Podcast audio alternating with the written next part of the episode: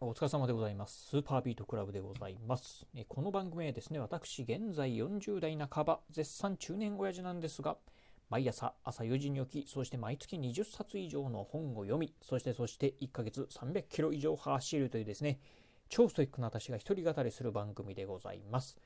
今日のね、お話はですね、たくさんある〇〇世代についてね、お話をしてみたいと思います。よくね、どうでしょう。まあ、そうですね、新聞とか、まあね、テレビだったりとか、あとね、そうですよね、ネットのね、ニュースなんかでね、〇〇世代、なんとか世代っていうね、言葉をね、よくね、聞くんじゃないかなと思うんですが、実はね、結構ね、調べると、たくさんね、〇〇世代、なんとか世代っていうのがね、あるんですよね。今日はね、そんなね、ありすぎて、わけがわからないぐらいあるなっていう感じのね、〇〇世代についてね、まあ、全部ではないんですがね、一部になるんですがね、解説してみたいと思います。先日なんですよね、私ね、こういう本を読みました。プロセスエコノミーというですね、小原和則さんかな、っていう方がね、書かれた本をね、読みました。今年ね、結構ね、ヒットしてるね、本でございます。まあ、この本の中でね、〇〇世代ということをね、書かれておりました。私もね、初めてね、聞いたね、〇〇世代、まあね、っていうね、ものがありましたんでね、そんなね、まあ、このね、〇〇世代っていうのをね、今日はね、いくつかな、8個ほどですね、ご紹介してみたいと思います。まず最初にですね、これはね、皆さんに聞かれたことあると思います。団塊の世代ですね。団塊世代。どういうものかと言いますとですね、第一次ベビーブームに生まれた世代の方をですね、団塊世代と言います。具体的にはですね、1947年からですね、1949年にね、間に生まれた方をですね、団塊の世代というそうでございます。まあ、ちょうどね、第二次世界大戦終わったのが1945年ですので、まあね、戦争が終わって、まあ、3年から、2年から、4年ほど経ったね、まあ、ようやく、まあね、終戦から落ち着いてきた頃にね、生まれた頃、ね、この頃はね、一番ね、赤ちゃんがね、たくさん生まれた、まあ、第一次のベビーブームだったんですが、そのね、世代に生まれた方がね、団塊の世代でございます。今で言うとね、いくらもう70代ぐらいになるんですかね。という方ですね。はい、でございます。ではね、次、2つ目がですね、団塊ジュニア世代でございます。まあ、団塊ジュニア世代、こちらはですね、第二次ベビーブームの時期に生まれた世代の方を言います。具体的にはですね、1971年から1974年に生まれた方々でございます。まあね、団塊ジュニアということなんでね、いわゆるね、団塊の世代の方がですね、成人になって、そして結婚して、ね、ちょうどね、子供を産むというね、時代がですね、その頃にね、生まれた方々がですね、団塊のジュニアですね、まあ、団塊世代の、子供さんなのでね、団塊ジュニア世代というそうでございます。まあね、私がね、1976年生まれなんでね、まあ、団塊ジュニアにはね、かぶらないんですがね、まあ、近い、まあ、世代かなというところですね。はい。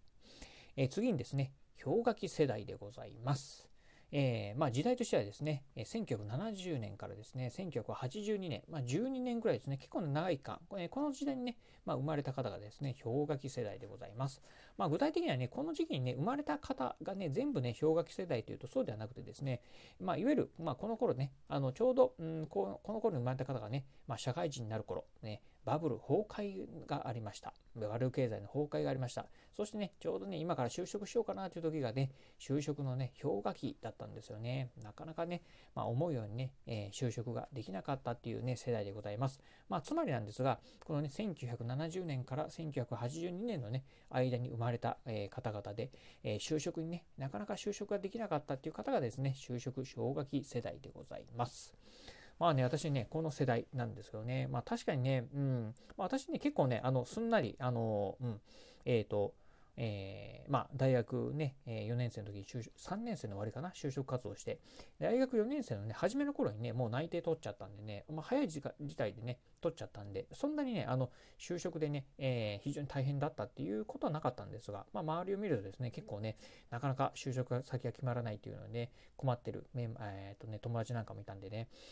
まあ、厳しかったんだろうなというのはね、思ってた時期でございました。はい。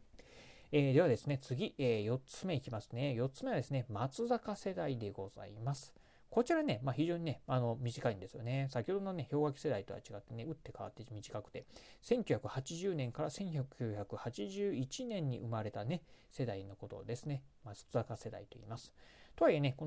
の時期1980年、1981年に、生まれた方、全員がね、松坂世代というわけではなくてですね、いわゆるこれね、松坂世代というのは松坂大輔投手、今年ね、プロ野球、現役をね、引退される松坂大輔投手と、同年代の方で、しかもね、プロ野球選手の方をですね、松坂世代と言います。同年代というと、藤川球児さんであったりとか、あとね、ソフトバンクホークスの、和田剛さんですか。あの辺なんかがね、確か同年代だったと思いますね。あとはね、今、楽天の、マー君は違いますよね。すいません。他誰がいたかな、ちょっと今、名前が出てこないんですがね。結構ね、松坂世代、非常にね、有名なね、プロ野球選手がね、たくさんいた世代でございます。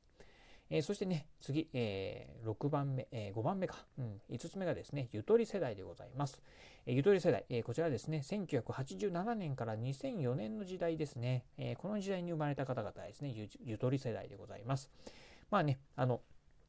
非常にね、それまではですね、義務教育、非常にね、詰め込み教育だったんですが、なかなか詰め込み教育あんま良くないんじゃないのっていうところでね、いわゆるね、授業なんかもね、少しね、ゆとりを持ったね、教育をしようというところでね、ゆとり教育を受けた世代っていうのがね、ゆとり世代ということでございます。こう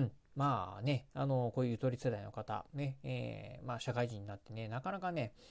社会にね、馴染めないという方もね、多くいるというところでね、社会現象、いろいろと社会問題にもね、なったことはありました。言いながらもですね、結局、社会に出ればね、社会に出てね、ちゃんとなれるっていうところを考えるとですね、別にそんなにね、どうなんでしょう。年配の方はですね、とやかく言うようなね、世代ではなかったのかなというふうにね、個人的にはね、思ってる次第でございます。確かにね、ちょっとね、おっとりした人もね、いましたけど、そんなにね、しっかりしてる人はしっかりしてますしね、個人的にはね、別にゆとり世代だからね、みんなダメかというとそうではね、ないんじゃないかなというふうにね、思う次第でございます。はい、続きましてですね、次がですね、6つ目ですね、6つ目がですね、ミレニアム世代でございます。ミレニアム世代、こちらはですね、1980年代から1990年代に、ね、生まれた方々、この方々ですね、ミレニアム世代でございます。ミレニアム世代、ちゃんと言えてないな。ミレニアム世代、どういう方々かというとですね、インターネット普及前にね、生まれた最後の世代の方がですね、ミレニアム世代でございます。ちょうどね、生まれた頃はですね、まだね、インターネットがね、そんなに普及してなかった時代、そしてね、物心ついた頃からですね、ようやくね、インターネットがね、普及し始めたっていうね、世代でございます。